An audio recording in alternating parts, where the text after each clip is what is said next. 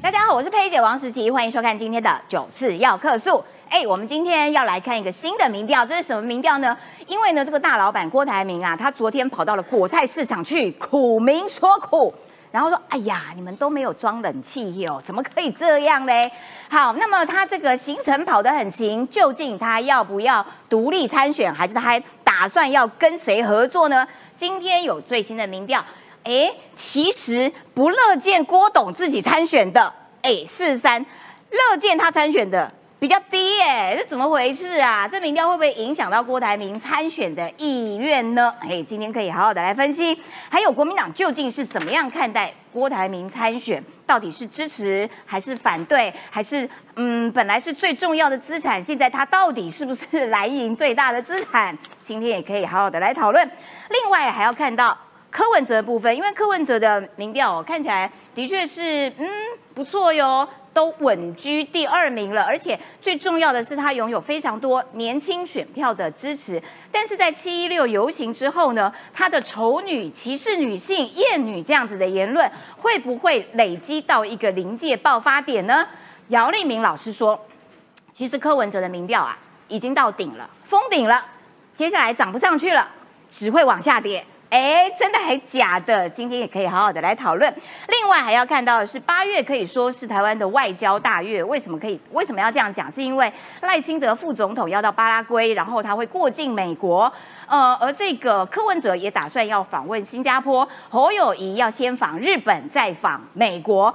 郭台铭也打算要再去一趟美国。哇，天哪！大家都纷纷跑出国去，所以是。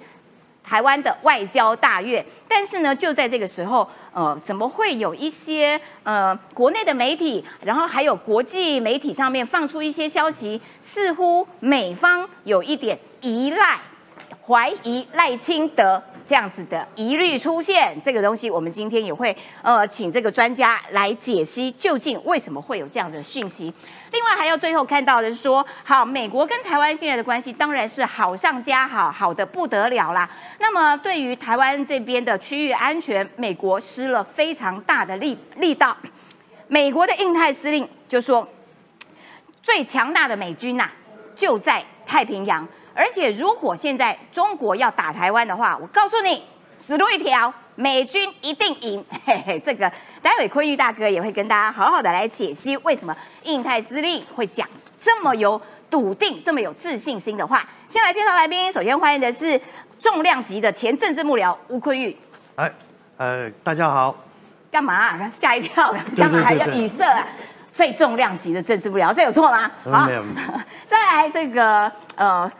哈佛匪逃匪要参选中山北 松山的立法委员参选人谢佩芬是十七姐好，大家好，我刚才在想说十七姐你要怎么介绍我？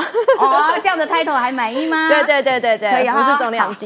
来，财经专家邱敏宽，文山志玲好，大家好。还有跑国民党新闻跑得非常这个到位的资深政治记者胡志凯。哎，十七姐好，观众朋友大家好。好的，我们一开始哦就要来看到哦，这个要请敏宽来看。这是今天最新的台湾民意基金会的民调，是这个是尤英龙老师做的。我跟你讲，他就跳哎，每天放一题，对，每一题都很重要，所以我们尤老师的习惯，每一天都要来讨论。尤老师来，今天的题目叫做郭台铭独立参选的民调，四十一趴乐见，然后呢不乐见的有四十三点二趴，交叉分析之后，事实上。民进党支持者五成七乐见啊，当然啦，民进党支持者那嗯不错啊，你就选吧。国民党支持者只有两成五乐见，六成八不乐见。民众党哎，民众党也很妙哦，几乎一半一半啦，四成对五成。中性选民。也不错哟，三成九乐见，两成九不乐见。来跟我们分析一下这个民调。我们现在讨论一下台湾民意基金会哦。其实尤英龙老师他的习惯就是一天丢一则，你每天都要来讨论它。结果大家看到这一则民调呢，可能会说：哎，这则民调怎么会这样呢？怎么会不乐见的人比较多，乐见的人比较少呢？对啊，那代表它是标准的一个丢出去的一个采样哦。我们先简单的来说，乐见的现在是四十一点五，不乐见的是四十三点二。但这当中有一个关键哦，目前其实，在泛蓝的阵营或者是说反绿的阵营当中呢，他们都说我们要团结，我们要团结，只有所谓的蓝白合才能够去赢掉所谓的绿色联盟，这是目前他们的一个说法。但是对于领先者来说的话，领先者当然是希望目前的落后族群标准的一个战术是他们越乱越好。所以这当中我们就可以发现哦，民进党的支持者当中是五成七乐见，三成二是不乐见的。但是在国民党跟民众党当中，你就可以发现。非常的一面倒，不乐见的人数都比乐见的人数有时候还多到接近三呃两倍多，接近三倍哦。但我们现在来印证一件事情哦。两个月前，我们跟各位谈论过一件事情，我们就说柯文哲呢，我个人的预测是十月以后他会遇到两个状况，这两个状况，第一个状况叫做双脚悬空，第二个状况叫做四面楚歌。但没有想到呢，这是双脚斜哎、扣我们等一下一个一个来谈哦，因为这个是我们之前说过的，各位可以去看我之前以前我跟各位谈论过。那四面楚歌呢？没想到这次的四面楚歌呢，居然是发生在他最辉煌的造势场合当中。为什么呢？目前柯文哲他犯了一个最大的一个错，你这各位你知道是什么吗？嗯得罪了台湾最重要的这个叫妇女票。哦台湾目前呢，不管是在所谓的经济，不管是在银行业，不管是百货公司，不管是房地产，各位你们知道我们其实最核心的主力在哪边吗？是那些带着小孩的妈妈们。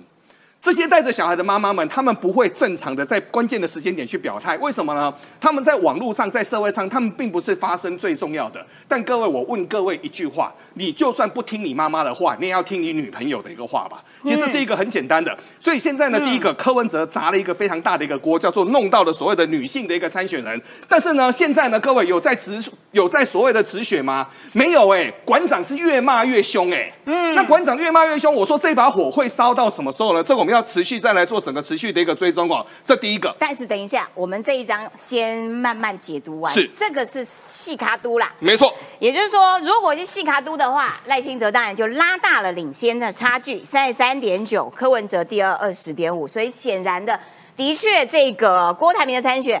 嗯，拉到了不少柯文哲的，然后侯友谊变十八，也就是说，你看侯友谊跟柯文哲两个人的距离是拉近的哦。这也是为什么我一直听到国民党内有一些蛮核心的政治幕僚有谈到说，啊，郭台铭就让他选啊，因为反正受影响最大的是柯文哲啊，又不是我们侯友谊，侯友谊还算平稳，所以搞不好这是国民党内部的这样子的一个想法。然后还有另外一个可以解读，就是说，尽管多数的人是不乐见郭台铭选的，乐见的有四十一点五趴，这些乐见的四十一点五趴当中，换算成支持度，它只有十五点二，也就是说，大家觉得哦，好啊，好啊，乐见你选啊，你选啊，但是我会不会投给你？不好意思，拍谁啦哈，没有要这是。这是网络当中常常会出现的一个现象，这个叫做万人呼应。一人到场，这个其实常常出现的哦。啊所以就目前来看的话呢，郭董事长到底能够拿到多少的一个选票，这是一回事。但郭董可以做到一件事情，是他可以把柯文哲很高的支持率把他给拉下来，这个是最重要的。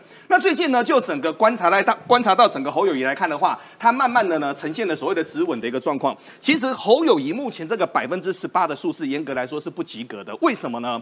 再跟各位谈一次哦，各位还记得去年二二年的一个县市长的一个选举吗？二二年的一个县市长的一个选举，其实我们如果照去年的一个选情的一个架构，其实单单就整个国民党的一个基础选盘就要有百百分之二十以上啦、怎么会到百分之十八呢？所以啊最简单的说，为什么所有的小鸡非常的紧张呢？第一个很简单，它连保底都不够。那保底都不够的一个情况之下呢，我们来谈论一下现在哦，柯文哲会遇到的一个状况哦。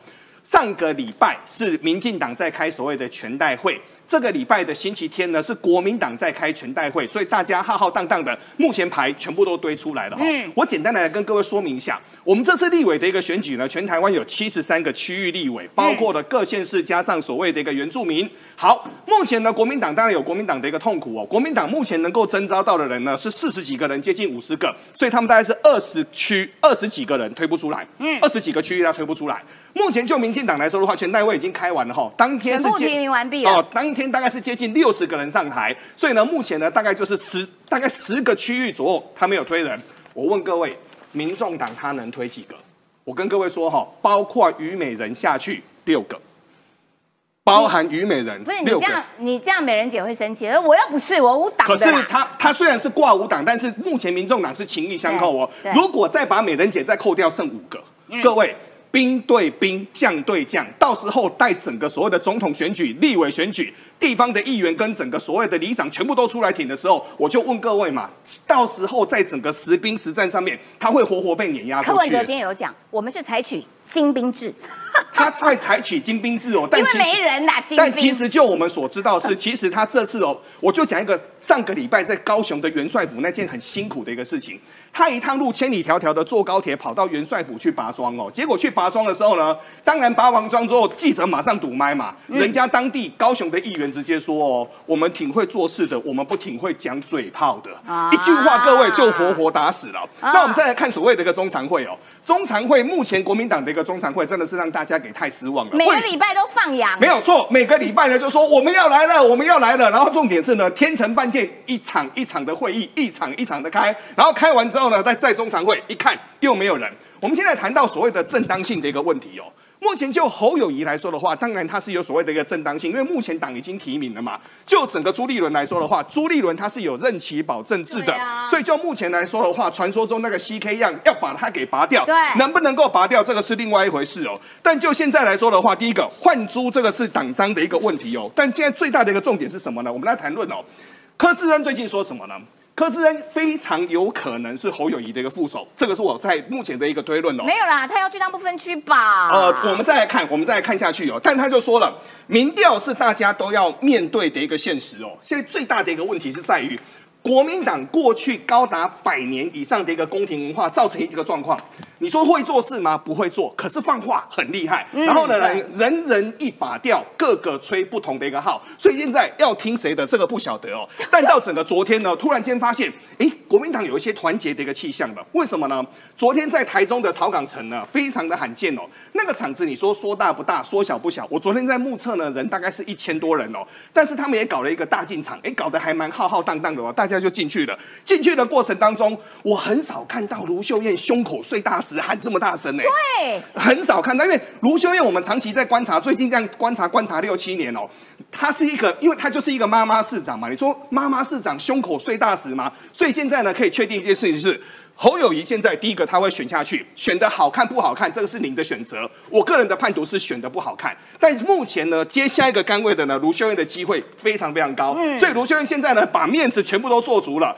到时候过了四年后或什么时间点，他哪一天他要出来的时候，各位他就可以说哦，之前我该做的我全部都做了，就不会产生像侯友谊跟韩国瑜之间对两个人，哎呀，相见不如不见。为什么呢？因为过去太多的一个仇恨，现在化解不开啊。好的，非常谢谢敏宽，敏宽赶快去擦擦汗，我看到满头大汗，有没有？但是现在看起来，国民党内部最挺侯友谊的，应该就是卢秀燕。哇，昨天真的是爆炸挺哎，挺到一个最高点。我觉得昨天晚上的侯友谊应该心情是温暖的啦，因为毕竟一直在讲，嗯，党内好像有很多的传言啦，分崩离析啦，整合没做好。但是昨天卢秀燕的表现，我觉得对于侯友谊来说，真的是算是寒冬送暖啦。但是我们要。呃，先请坤玉哥来评论一下，就是说，呃，包括了郭台铭参选这件事情，我们从这个民调看，然后再看看，那所以郭台铭到底会最后会采取怎么样子的行动？还有你怎么样看待说，啊，侯友宜你终于等到了卢秀燕的力挺，就是这件事情，国民党应该不会有意外了吧？嗯啊，呃，其实意外永远会发生。好，因为现在所有的东西全部都是台面上，大家看到说呃什么呃中常委要提案啊，要做什么做什么，都是对台面上的。嗯啊，喊这个要团结的也是台面上的人物。对对，你有听到基层在喊吗？没有。嗯，基层或河道上面一片冰凉。好，哦那个甚至深蓝的，只要侯友谊出一个什么包，我们河道上面深蓝的朋友都开始洗版。说哦，你自己对了啦，你这个不行啦，哦真的啊那个啦啦啦。好，我们好几个朋友，那个那个那个都是这样子。所以唱衰猴的还是在基层蔓延，基层在蔓延。但是现在的问题是，郭董他因为疑 疑挨挨，一一哎啊，呀，就在那边要不要要不要？对其实这件事情让蓝营的基层很焦虑。你知道人焦虑久了会干嘛？人焦虑久了就会放弃。嗯啊，算算算算算，那个那个你行不行再说了，等你出来再说。哦，然后就会就会减少关注。所以你看郭董在前一份民调，嗯啊呃，昨天呢、好、风菜那个民调的时候，对哎，他如果参选的话，他的四卡细卡都的状况下面，他其实跟侯友谊是持平的，对好、对而今天尤老师这边民调，他哎好像就下来一点，下来一对不对？对好对下来一点就差三八，嗯，而他还是都差不多十五啊，对，差不那多。哎那个他也没有宣布参选。哦，没宣布参选就有十五，算他还是厉害。没有宣布参选就十五了，那然后他你在分析他呃尤老师这一份里面，他没有附那个那个交叉分析。对。好，昨天风扇他有有交叉分析对。你就会发现它里面有很多，大概有百分之二十五的国民党的支持者，嗯，那是去投给那郭台铭的。好，那当然那个各个政党的分析有很多的的呃奇奇怪怪的状况，比如说呃实力的有三十九点多，然后那个那个谁那个激进党的有三十六点多，你就可以把它叫做那个选民的。啊，受访者的策略性，然后策略性回答，啊对对对。策略性回答，嗯。嗯，那那最那个那个那个是一个状况，也就是说，啊，大家常常在在思考的时候，政治人物都会觉得我在我很聪明，我在玩那个选民。嗯，我告诉你，台湾选民现在已经经历过那么多次选举了，嗯，他们也会玩政。玩玩玩玩政治人物，对。啊，玩你民调公司，对。好，所以那个就对，那个那个会有很多的状况出现。啊。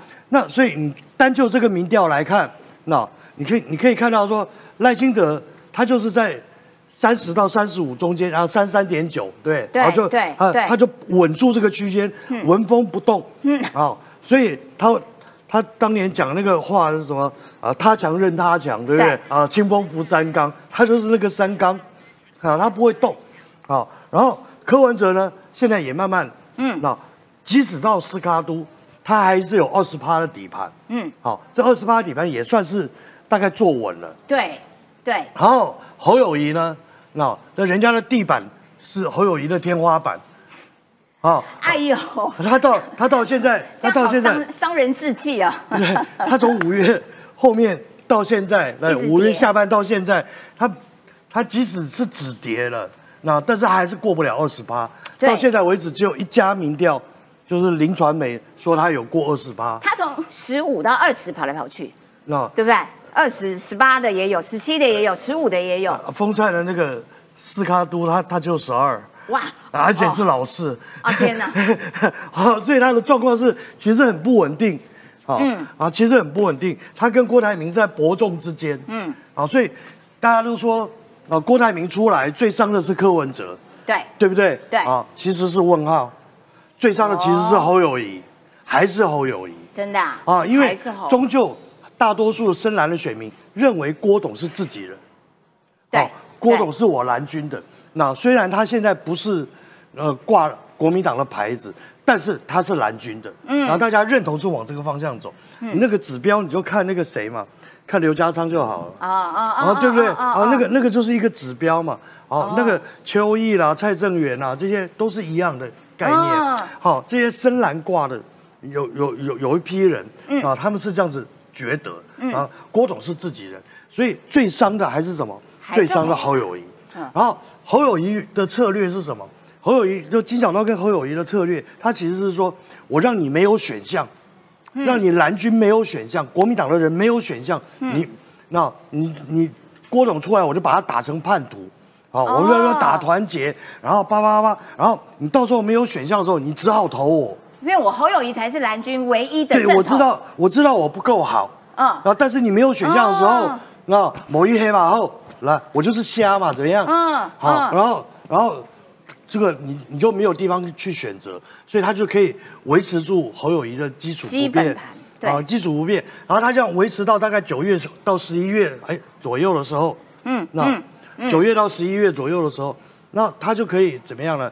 他就可以把这个郭董，你看十五加十八是多少？就三三三三啦。哦对不对？然后我这样子就可以跟赖清德一拼啊，然后柯文哲就被边缘化了。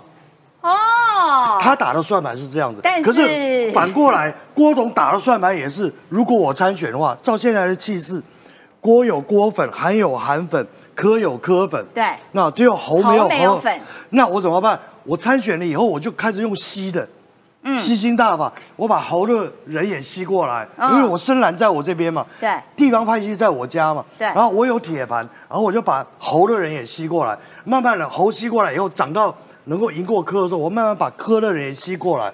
对不对？哦啊，你看科本没有讨厌我啊，对不对？柯本还叫我干爹啊，哦对不对？对 所以他他打的算盘是这样，哦，所以这三个人其实，哎、他们都在互相互吸啦，要看谁的吸力比较大。所以我一直在说，今年今年大家去讨论什么蓝白河啊、郭科河河嗯啊，什么东西啊，那个其实都没有意义。啊，现在讨论都太早，那可能到对最后一秒钟。其实真正大家现在在前面玩的都是吸星大法，每个人都练都在练吸星大法，这样互相吸吸吸，把他的粉都吸过来，那自然就是我了嘛。好，坤一哥要分析国民党内的那那所以侯友谊的这个情况，卢秀燕力挺，我们要先来看一下卢秀燕昨天是如何力挺侯友谊的。那来酸情大家都很焦虑，请大家相信侯友谊一定会赢得最后的选举，赢回中华民国。侯市长受到很多打击抹黑，有些人哈觉得惶恐，也有些人觉得泄气。别人唱衰我们没有关系，民调按哪走没有关系，认真宣传就会创造卢秀燕的奇迹。侯友谊会当选总统。卢秀燕举自己选市长经验，喊话民调不靠谱，帮侯友谊增加信心。台上手牵手营造大团结气氛，但换侯氛围未减。国民党秘书长金普聪拜访挺郭张荣卫，还踢了大铁板。卢秀燕真的很卖力，民调都假的不可信，哈、所以到最后当选的会是侯友谊，那侯友谊呢也会赢回中华民国。我就觉得每一次国民党要选举的时候，中华民国就消失了。为什么中华民国一直在消失？哎，真的是很莫名其妙。先请坤玉哥分析一下，待会我们来请志凯看看国民党里面到底目前是怎么样子的气氛啊。卢秀燕力挺，其实侯友谊应该暖啦，因为没有人挺成这个样子，只有卢秀燕了。不是，卢秀燕有她的算盘，好，嗯，卢秀燕有她的算盘算。盘是什么？对啊，他的她的算盘很简单，就第一个，国民党这回即使输，那他不能输太惨，他如果输太惨的话，国民党就崩了，嗯崩了他也没有下一次了。哦，好、那卢秀燕她其实你看在各个各次民调中间啊，她是要么是这个侯友谊最佳的副手人选啊，要么就是啊要换侯的话，下一个是谁？对然后搞不好就卢秀燕，她也被点名。对，那所以她其实她的希望只有期望只有上来了。哦好第二个侯友谊的这个前车之鉴，对，挺还不够用力，好、闪东闪西，这个下一次。好，他就会很惨，所以这一次他一定要挺得很用力，好，先先把自己的那个那个那个对。勋章，好对，给挂满，好，你看我有挺，啊，我有当年我是如何力挺他的对这样。对，子。好，然后然后至少场面上要做足嘛，哈，嗯。那实际上有效果多少，那个是再慢慢再来处理嘛，哈，嗯。这是第二个事情。那第三个事情就是说，这个郭郭台铭的呃挺郭的力量有没有？有，但是挺郭的力量为什么不成气候？讲白了就是组织松散，嗯，好，作业不紧不紧密。可是地方派系都在他那边，可是，一而再，再而你看他提案，中常会提案，一而再，再而衰，三而竭。对啊，到昨天没消息了，那一片祥和那一片祥和。那然后，所以这就会使得大家对于郭阵营的操作跟这些人的呃作业能力是有问号的。哦，就所以大家就就那我现在一动不如一静，我就回去站在侯友谊这边，至少场面上面把它，嗯。把它整合好了，嗯。好，那么后面就比较不容易出问题，嗯。好，这个是这个是他们的这个呃政治人物或者是现在诸侯慢慢的氛围，而其实这一点来说，那呃这个侯友谊这边算是慢慢稳住阵脚，嗯哦，有慢慢稳住对有慢慢稳住，然后但是要再爬起来，其实还呃嗯很久。哎、我要请教一下志凯，所以你看哦，这个柯志恩说，呃，很多基层啊都说啊，国民党到底要乱到什么时候啦？然后又看到，哎，卢秀燕都这样出来力挺了，内部其实对国民党来说，应该脚步站的越来越稳当了吧？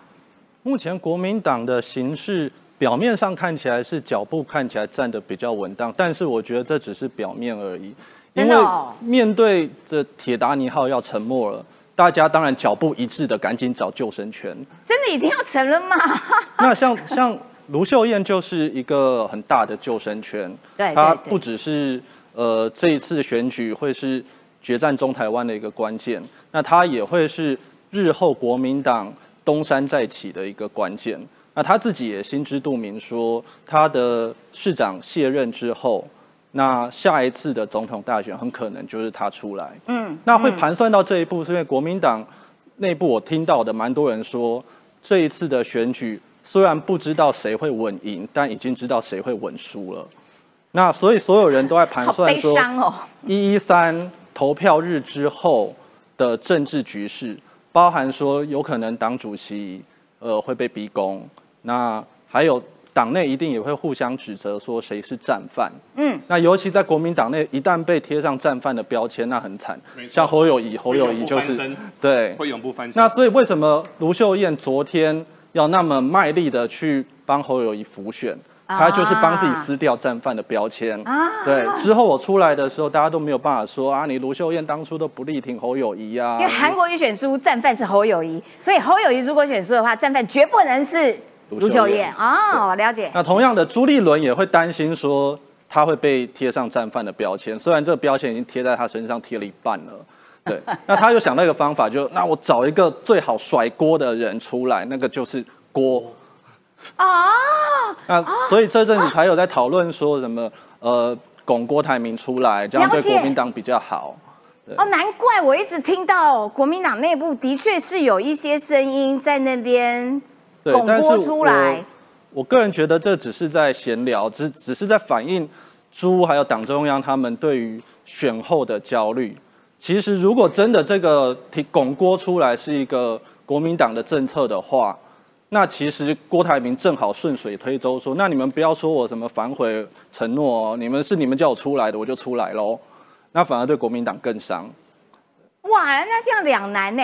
因为我觉得国民党内部打锅的力道也有在加强哦，就是嘛，他自己私会是，譬如说金普中四年前他就这样子搞啊，四年后再啊，反正就是说没有在对郭客气的。对，那像昨天。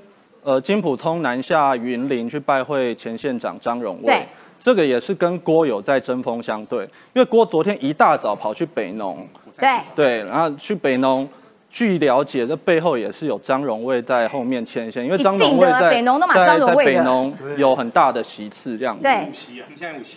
对，那所以下午金普聪赶紧就往云林去跑。对，那去拜会张荣卫，只是张荣卫也没有很给面子啊，始终说不出说我票投侯友谊这五个字，然后反而说我票投郭台铭，他说的很清楚啊。哎，那 那金普中到底能不能够稳住这些地方派系？稳不住了。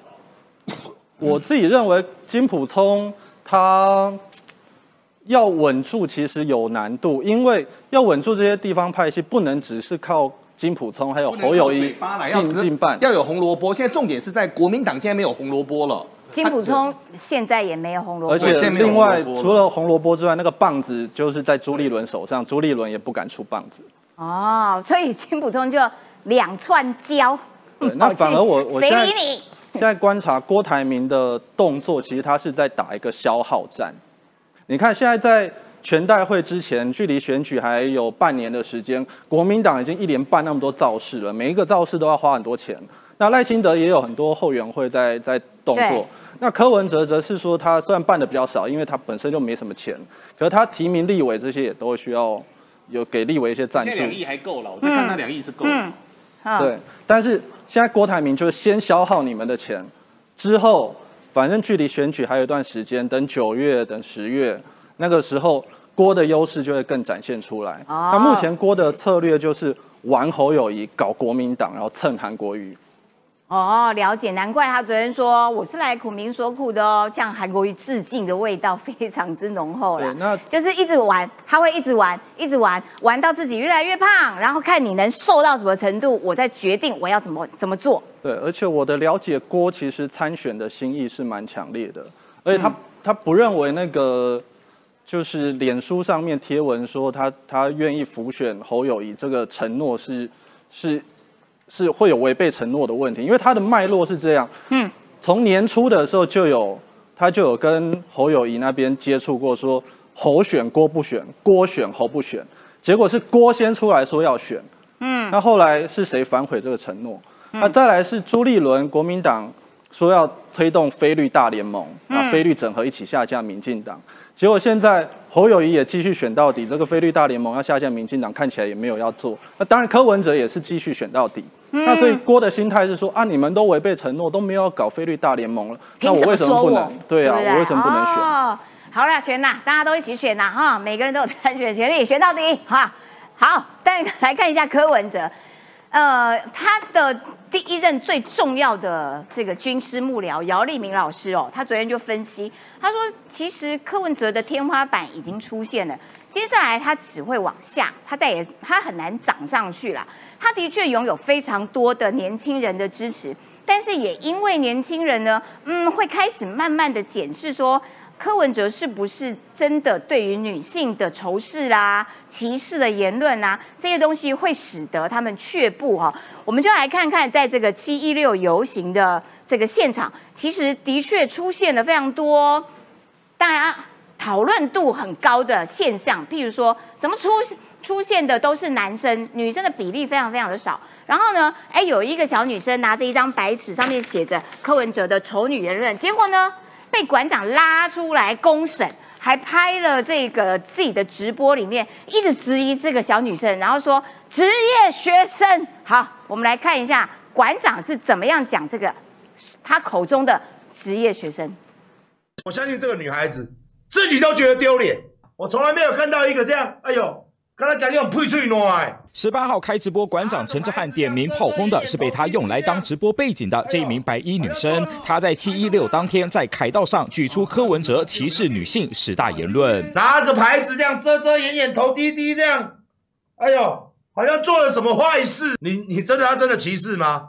女子罗列柯文哲曾说过的歧视女性言论，包括陈以真漂亮应该坐柜台，三十岁以上的未婚女性像残障车位。馆长还质疑这算歧视吗？聊天室网友也跟着一起骂职业学生丢脸等字眼，集体公审这名女生。哦，讲了一句那个其他人觉得不对的话，然后那个比较有名声的人去指责他。台湾言论自由还是有人自由吗？是，我觉得网友那样子蛮有一点，因为就是他们要肉搜他。凯到集会容不下其他。他声音事后还要公审霸凌。白衣女生阿南接受网络媒体访问时强调，她只是拿一张 A4 纸是要怎么闹场，不希望有任何一个女性再被这些言论羞辱。大家一定都会有一些理性跟感性之间的波动，但是我还是希望说大家是可以来理性的讨论的。柯文哲子弟兵黄静莹尴尬呼吁挺柯要理性。上万人的凯道集会，男女比例悬殊，白衣女举牌不止个人意见，民调给了更直接的答案。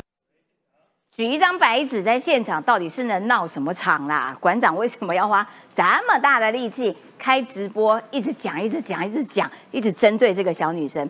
好啦，也因为柯文哲的长期累积出来的这些印象，你知道网络上面不是有这件衣服吗？这件衣服就是年轻人就是我不是柯粉，还有一个禁止的标志，甚至还有另外一张说我不磕头。我不投科，哈，有没有？就是各种创意发想。然后后来设计师出来接受访问说：“哎，我都没想到说很多人要买耶，所以他接到蛮多订单的。哎，这也是一个市场的商机哦。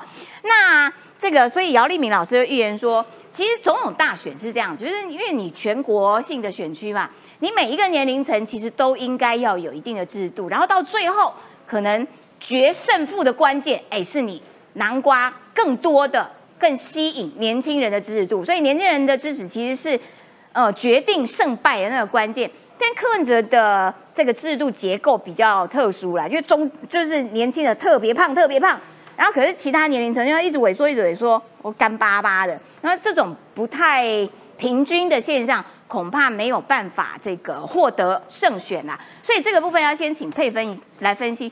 你认为柯文哲天花板真的已经出现了吗？我觉得是耶，因为柯文哲他的主力其实就是年轻人嘛。那年轻人的话，其实像昨天姚立明老师在分析的时候，我就在现场。那他说，在差不多年轻人有六成左右是支持柯文哲，其实这说实话是蛮高的一个比例哦。可是他就没有办法再继续突破，而且他会继续往下掉。为什么呢？因为年轻人之间有一半是男生，另外一半是女生嘛。那其实柯文他是柯文哲他在女性的这个支持度，他是节节在下降的哦，因为他过去太多的丑女言论。我们等一下，其实大家应该很多都还历历在。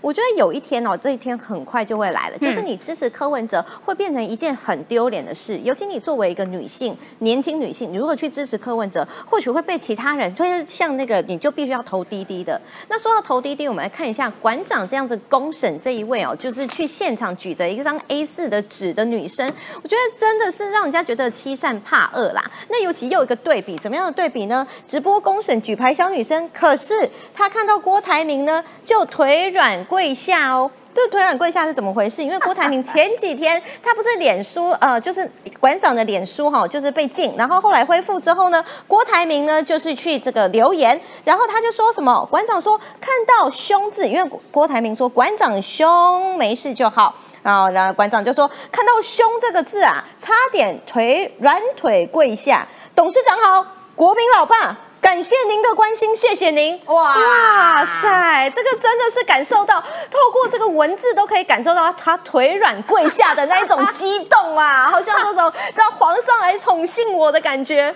他谢主隆恩，真的是谢主隆恩呐！跪下三叩三跪九叩啊！你看看他面对这个郭台铭、郭董所谓的国民老爸，真的是觉得“爸”字都叫出来了，是这样子的一个兴奋，一个这个卑微悲屈。可是他在面对这个小女生的时候是怎么样？非常的这个哎，说人家遮遮掩掩、头低低的这样。人家或许是到了那个场子之后，身旁全部都是这样子，很多男生嘛。然后呢，这个台上的许多人，这些很多的话又这样子讲的，让人家觉得很听不下去，听不下去，头低低的，这样不行吗？就有网友就说啊，或许人家只是想表达他的诉求，人家不想要红啊，这样也不行吗？然后呢，还有人说，哎，七一六啊，这一场啊，真的是把女性的票都败光光了。然后人家或许头低低是觉得你很恶心嘛，很恐怖，这个环环境很不受欢迎嘛。那这样的情况之下，我们看到柯文哲他同样出现在那一场，尤其很多人现在事后看起来那一场几乎就是他的主场啦，因为他下面的柯粉等等的，只有见到他的时候会拍手会尖叫，然后呢侯友谊的时候人家把他嘘啊倒站，王婉瑜讲真话也被嘘，也被嘘啊，所以那是柯文长柯文哲他的主场，但柯文哲不认哦，柯文哲切割了，结果哦那个是他们办的，跟我们没有关系，不意外，他什么事情都切割嘛。可是你有没有柯文哲？你有没有出来为这个女生讲一句话？讲一句公道话，因为这个女生说她希望哦，不希望有任何的女性受到这样的羞辱。人家去举个呃，也甚至也牌子都不是，举一张纸而已，然后就可以被馆长这样抓出来羞辱。那柯文哲，你为什么不说一句话呢？柯文哲，你是不是应该讲一下说啊，我们现在大家都有发表言论的自由啊，而且这个女生这样，就你像学姐想想要帮你擦屁股，虽然说学姐帮你擦屁股，不知道会不会像林真宇一样又被你骂说不要再垫高自己，不要垫高自己啊，干嘛帮我擦屁？对啊，所以柯文哲他一直以来其实他不会出来帮这个女生说话，我一点都不意外，因为他一直都说啊，重男轻女是生物的本性，哦，一夫多妻。哦，就是他也觉得好像很 OK，然后年轻漂亮女生是做什么？去当柜台，去做柜台。然后呢，他自己呢妇觉得妇产科是在女人大腿中生活，所以他不会去做。然后呢，之前还说过这个台北市哦进口这个三十万的外籍新娘进口哦，进口进口，对啊，是只有这个呃货物才用进口，人不是在进口的哦。然后还有什么？哎，他还说过一句真的很夸张的话，他有一次在讨论这个土地正义的时候，他说什么？被强暴比被诱奸还要便宜啊！天哪，我真的听不下去。大家应该还有印象吧？被强暴比被诱奸还要便宜耶！天哪！然后呢，还有更多啊，什么女性不上街啊，化妆会吓死人啊，不不不不化妆啊，上街会吓死人啊。说陈菊是比较胖的韩国瑜这一类的话哦，真的是不胜枚举啦。哎，而且我很受不了这个整个民众党是不是同样都有这样的文化，不论男女哦。因为包括那个赖香林，哎，他之前被大家推崇的多高哇！全台湾的劳工局长，感觉只有赖香林有在有在做事哇！然后他是劳选女神啦，怎怎样怎样怎样的。然后可是，在评论到七一六说，哎，为什么上街的九比一都是男性，女生非常非常的少的时候，赖香林竟然说，哦，因为女生都在家照顾孩子、照顾长辈、做家事。哦我那天也听到民众党的另外一位民鬼啊？代你自己是女生哎、对啊这个是不对的，然后说不去磨旗啦。对，然后说因为女生去逛街去买东西去了，我有听到他们各式各样的这样子想要合理为什么要化，这样子仇视，然后一直一直这样子很一种很莫名其妙的刻对对对板印象。对对对，一直歧视女生，反正你们就是在家照顾小孩啦，照顾爸妈啦，所以这是什么样子的刻板观念？很封建，很封建很独裁，然后很父权，然后很沙文，然后从一个女性所谓的劳权女神口中讲出来，我完全不能原谅赖香林。赖香林是我大学社团的学姐，当年的赖香林跟现在的赖香林判若两人，气死我了！吼，讲到就就是整个民众党对于女性的敌意、仇视，我真心觉得，哎，这怎么会是一个民主的台湾社会该有的现象呢？不可以这个样子，台湾不能够容许这种歧视性的文化存在。好了，我本来要请坤玉哥来分析一下，刚气到了有没有？血压有点高，先喝一口水降个血压。坤玉哥，你怎么样看待柯文哲的民调？真的已经到达顶峰了吗？呃，柯文哲到这个民调是不是到顶峰，我不敢讲。嗯，好，但是他的女性票不见了，那是真的。对，那是事实。好，那是事实。而且从一开始，大概一个多月前的民调，柯文哲所有的男性支持度大概高于女性支持度七到八趴。嗯那到现在已经高到十几趴了。嗯，啊，也就是说这个差距已经拉到一个一个境界，然后拉到一个境界就回不去了。你知道女性族群会有两个特点，那在在选投票行为上面啊，我没有要丑女哈，嗯。那个女性族群会有两两投票行为上面有两个特点，第一个，她是先射箭再画靶的，嗯。我情感上面先喜欢这个人或不喜欢这个人，嗯，然后我后面才会有理由补进去，然后说，哦。好好说这个人，这个人越看越讨厌，越看越讨厌。啊那嗯嗯嗯啊所以那个前面为什么会造成他这个情感锚定在这个地方？那其实有很多种原因。嗯。啊，那个那个也有因为他长得实在是太啊很帅，啊啊还有的是实在是太不帅。我怀疑你在偷臭。好，呃呃，没没有没有哎没有关系。然后点点点点点，然后或者是他曾经讲过什么话，让我觉得说，嗯或你跟我，你跟我就是不同卦，就是对立的。嗯我那个情感先锚定了下去以后，我后面的各种理由都会补下来，这是第一个事情。第二个，女性的族群的选票的感染力跟传播力是非常强的。没有错，嗯。没有错。哦，也就是说，我我们行销统计上面说，我呃抓到一个好东西，看到一个好东西，我大概会跟八到十个人讲，嗯，那但是我看到一个不好的东西，我会跟十六到二十个人，然后在那边分享。啊，所以所以现在柯文哲就面对这个状况啊，他不小心惹到惹到女士女性了，嗯。欸可不是不小心，我觉得他是惯犯，他应该是说他习惯他习惯了去，他习惯了家。啊，我我我我我帮他稍微缓和一下这样，嗯。然后就是他这样子惯犯惯下去了以后，他觉得我的民调还在升上升啊，我没有差别，嗯。嗯，那但是科批的状况，他他的民调不是说我就到天花板，他不是稳定的，哦这种天花板的东西的概念，它是爬楼梯的，嗯嗯，那它不是，它是做气球的。，然后可是磕的比较虚，他是做气球的哦，这样子弄几个题目，哦，就飘起来了啊啊，然后他就开始觉得自己是喷射机了哦，我自带动力，我可以带风向，然后就摔死了。哦，了解，我知道你的意思。所以他是这样对子，是他这样上上下下、上上下下的。那磕了民调还不会上去呢？还会，但是他要持平稳住，我觉得很困难。了解，就是说，其实传统的蓝绿的板块，为什么我们常用板块来形容台湾的这个呃政治分布啊？因为它那个底啊，抓地力是扎实的，一步一步一步这样子上去的。可是磕的是比较空虚感的，所以它有的时候会这样子乘风咻喷射机上去，可是。一旦有一些螺丝，或者是被人家戳了一针，咻就下来了。它的底抓地力是是弱的，是不不够扎实的。基本上没有。哦，了解。所以它原来也不是喷射机，它原来上去是叫做滑翔机，他很会搭那个上升气流，有没有？啊啊，一搭那个上升气流但是创造一体之后，他不对他不结尾了解，然后对，上升气有一点这个味道啊。开始一下就讲错话，他以为他自己是喷射机，然后就讲错话，然后就摔死了。刚刚聊天室很多人期待我陪 陪陪 陪我的学姐哈，对。然后呢，也因为呢，我刚刚在那边发火，气到高血压，有没有？所以线上有冲到一万将近两千人，谢谢各位 啊啊，抖内抖起来好不好？来，我们来看下一个主题哦。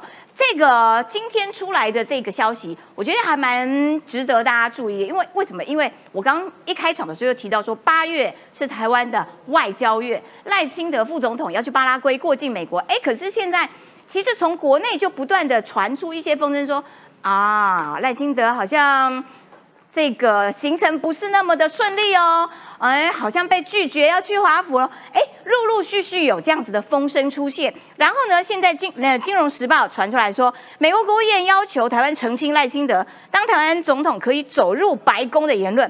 这个是赖清德在宜兰同乡会的一个造势场上面，他要讲到，他其实是台下的人这样子呃在。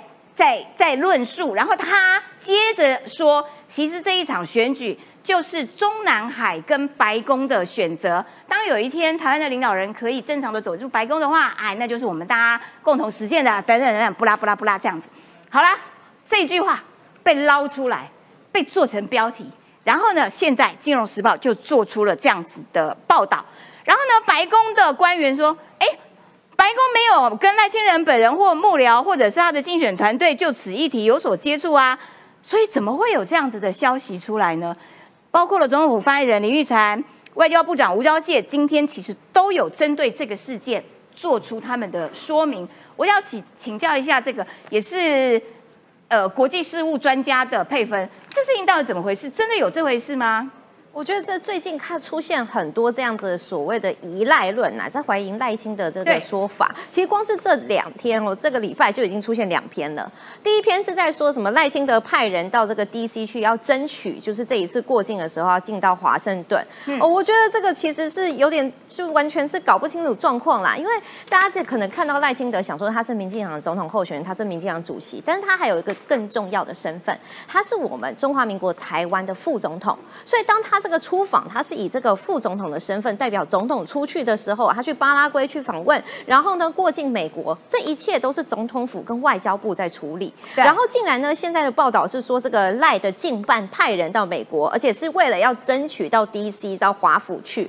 大家不觉得这很奇怪吗？当你有这个官方的管道在处理的时候，为什么还会再派其他的人，而且是要争取这样所谓用争取这样的说法？对，对我就觉得说，那这个是不是有一点是为了想要，然后到时候如果没有进到 DC，因为其实台美之间确实有一个长期的默契，是说像我们这个总统、副总统这样等级的人，基本上不会到华盛顿去哦，那跟可是会到 AIT 哦，就是过河的 AIT 去哦，或其他的地方去。那如果到时候没有去的话，是不是我们？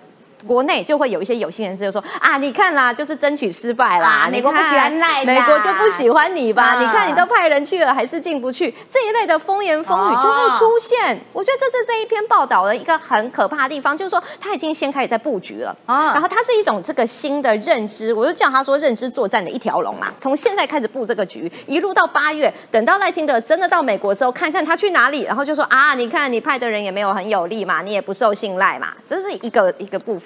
嗯，啊现在又冒出了第二篇，第二篇呢也是《金融时报》，它这个呢是在想说这个呃，这个刚才石琪姐有讲，就是赖清德他在一个造势场合，因为他前面有人就讲者讲到很愤慨，说这一场选举啊是民主跟专制的对决，民主指的是什么？以美国为首的这样的民主阵营嘛，民主国家嘛。对那专制是什么？当然是很多威权国家，像中国啊。哦，嗯那所以呢，就是美国的话，它的大家想到美国，想到一个政治上的象征是什么？就是白宫。对那中国就是中南海。对所以大大家是在想说，那你要选择白宫还是中南海？哦，那赖清德副总统他就是沿着这样的说法，他就是意思是说，那当然我们走进白宫，那当然对我们来讲是一个我们要走的方向啊，这是我们的目标啊。嗯结果这一段话就被掐头去尾，变成说台湾的总统要走进白宫。哎，这个原先这这个个很跳跃耶 很跳跃。原先这个象征性的，他在讲的是你要选择民主还是威权和专制，结果变成说你这个啊字面上的意义，你要走进白宫，你要跟白宫啊在白宫啊里面跟美国总统一定要握到手，什么意思的？所以这会让人家觉得说，哎，你这个是看不懂中文。还是看不懂英文，因为呢，这个《金融时报》报道出来之后，很多的蓝营人士就非常开心。你说，他们说啊，你看，你看啊，美国现在对于赖清德讲这一句话充满了关切啦，开始就很怀疑赖清德，赖清德现在是不是又要做什么啦？其实，如果你仔细去看这个《金融时报》它的原文，它是说什么？哦，它是说这个美国的白宫资深官员出来讲，讲什么呢？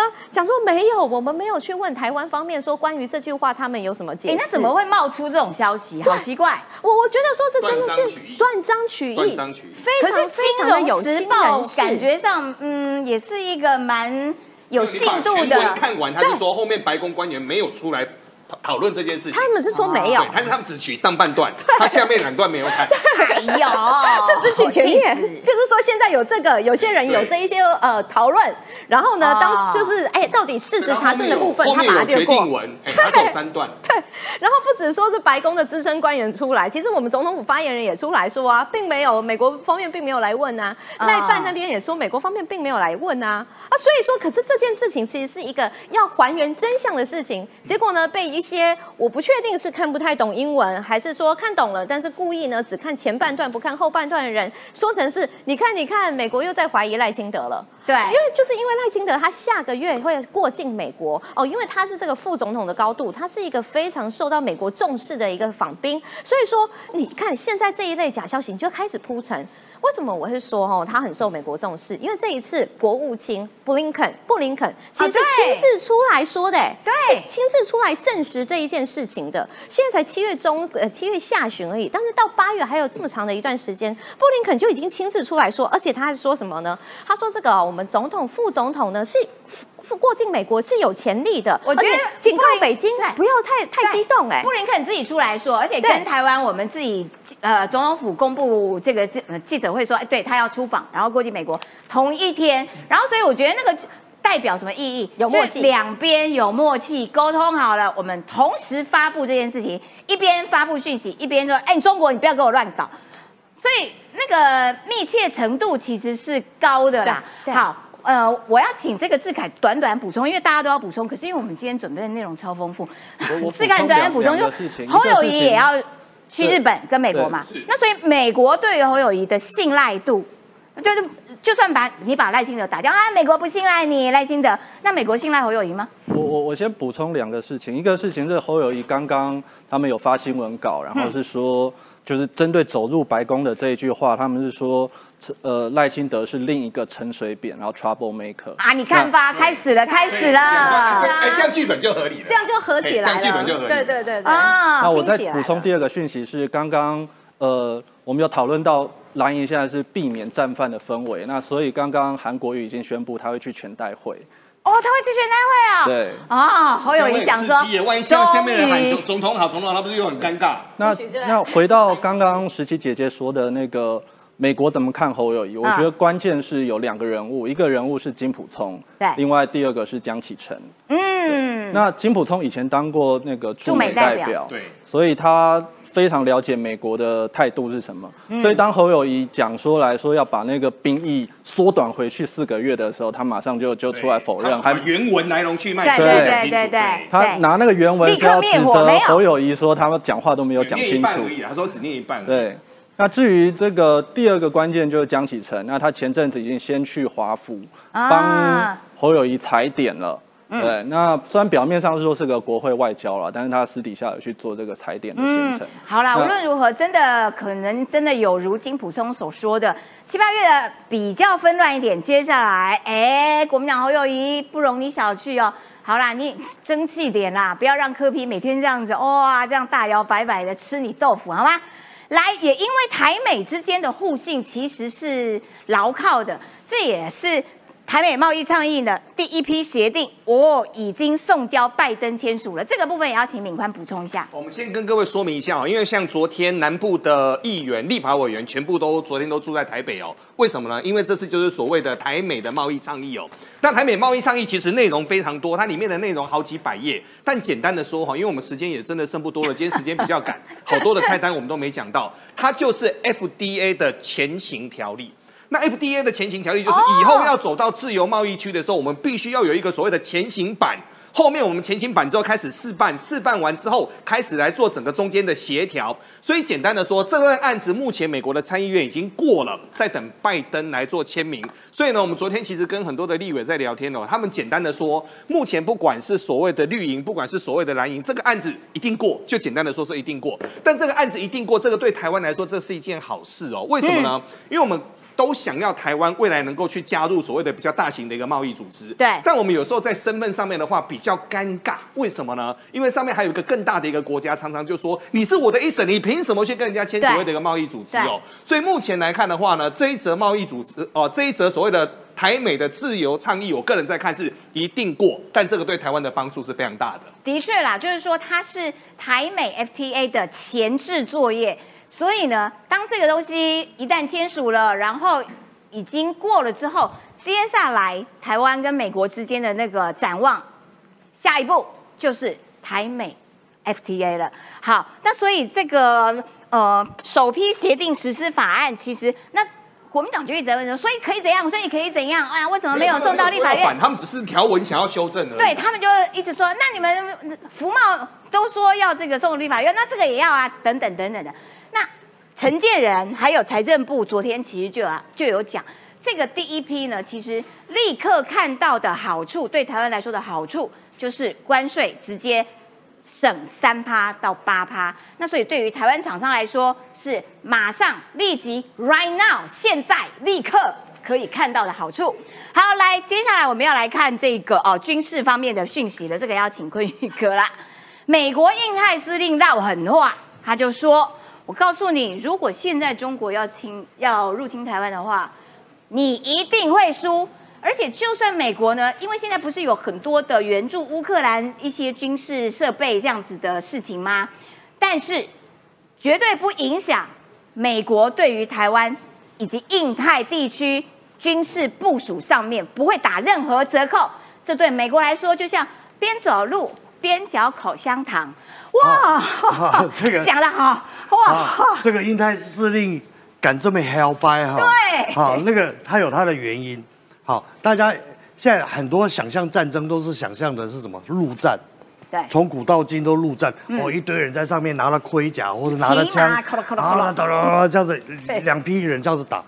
可是真正在台湾如果要发生战争，那。中国如果要攻打台湾，或是攻打日本，或是怎样的话，他打的叫做海战，嗯，啊，海空作战，嗯，那海空作战的原理跟陆战是完全不一样的，嗯，好，你看历史上什么雅克星海战啊，啊，什么日德兰呐，好，什么特拉加法啦，很有名的海战，啊，都是什么一个上午或一个下午就打完了，好，接下来的接下来几百年。然后就决定了接下来这一块这个区域几十年甚至几百年的强权。哦哦，那个海战的特性是这样，所以海战里面，我们我们就讲说陆战还有什么一条防线啊，这样子慢慢防守你进我退，然后像乌克兰反攻有没有？对对对，一天前进几公里。对，海战没有这一套，海战就是一天上午啊歼灭所有敌军有生力量，把你所有船都打沉了，人都杀光了。嗯，请问这个。你还有什么部队出海？哦，你一片一片木板都没有。所以美军的逻辑是这样子。嗯，美美军敢有这么大的信心，是因为他印太司令部的管辖区域，管辖区域，然后占了全球陆地表面积的那百分之五十。嗯，啊，然后有三十几个国家在这个里面，然后他总共他将近有四十万人。嗯。好，你现在看四十万人，好，有一千一百多架飞机，美国十个航母战斗群，好，那中间的五个都在这边，哦，对，五个一半的一半的航空母舰战斗群都在这边，哦，三百多条战舰里面大概两百条左右都在这个这个印太地区，嗯。啊，而且它的还有两个陆战，两个呃陆战队的远征军，好、大概有八万多人，然后再加上十万个嗯。那陆军在这个地方，嗯。所以他根本就不怕啊，嗯那对。你要来，他其实他的军力甚至比日本加台湾都还要大，对。然后所以他不怕你，你嗯真的中国敢过来，我所有所有的部队上去把你包夹起来，嗯。然后就在海上歼灭你，对啊，你中共未来三十年你都出不了海。哦，而且万一真的有事的话，哎，巴纽也变成他的行动基地。巴纽这个巴布亚纽几内亚现在的这个大家觉得它很落后，可是，在二战的时候，巴布亚纽几内亚有一个非常有名的地方叫做拉包尔，它是一个半岛，头上那是日军在南洋的所有的行动的主要的基地。哦所以打那个瓜达康拉尔啊，什么东西，大家都要去空袭拉包尔。然后拉包尔啊，美军一直想要打拉包尔，打不下来之后就把它围起来，然后把把里面部队都饿死在那里面。然后哦，所以拉包尔，所以巴巴纽是什么？美军在巴纽，美军在南太平洋，那本来就是以关岛下面，那是嗯澳洲，嗯。啊，这就是它的行动基地跟主训基地，然后装备哦储存重要的原子弹，什么东西都放在这个地方，嗯。然后好那个那个战略基地在这边，然后巴纽是什么？巴纽其实应对的是南太平洋，像中国现在正在。往啊。什么斐济啊，往所罗门啊，对。不对？对。然后去对签什么保安巴度啦对安保协定，去去去切这个，对。那呃穿插这个呃美军原来都不在意的那些小岛，他把它弄过来，对。想要弄美军的后方。那美国人很简单，那我就把巴纽弄出来哎，啊我。觉得美国它的布局啊，真的是用立体来看，哇，很完整。然后你看不，吭声，对，对，美国的核潜舰也靠韩港口，就是北边一直到南边连成一线你。我第一名啦，你不要想在这边对给我图然谋后这个。这个美国核潜舰停靠南韩港口，其实是一个是有它的政治目的了，因为南韩在讨论说，哎，我们要不要有自己核武器？对然后美国说不要不要不要不要，你千万不要生产。你你先不要啊我你你生产，我来我来对对，我我我保护你，我保护你。然后所以他都停过去，四十年来第一次带了八十枚核弹，好。这个核潜舰，核潜舰是第二级的力量，所以说就警告北韩，嗯如果你敢对南韩，哦有有任何的动作，我这个核潜对舰，好就一定会把你炸平。嗯可是这是政治性宣示的，嗯因为这条核潜舰在太平洋任何的地方，那八十颗核弹头，它是用那个潜射，呃。洲际弹道飞弹射上去的，嗯。所以他随时在太平洋任何地方，他要把北韩炸平，他照样可以炸平。哦。对，开到那边去，他其实是在做新闻，在做政治宣示，在安南韩的我民众的心。我直接拉出去吓死你就对了。哎对对对怎么样我会来啊我是武力展示。好的，非常谢谢坤云哥，而且你看哦，他这个核潜舰啊，尹锡悦成为第一个踏去到这个潜舰核潜舰上面的国家元首国。哇，我觉得那个。北韩看到啊，气到高血压，可是怎么办？怎么办？我也不能怎么办。有他射了两颗小小的飞弹出来示威一下。好的，非常谢谢关宇哥。好，因为时间的关系，我们今天内容实在太过丰富了。时间到啦，明天同一个时间，九四要客诉，拜拜。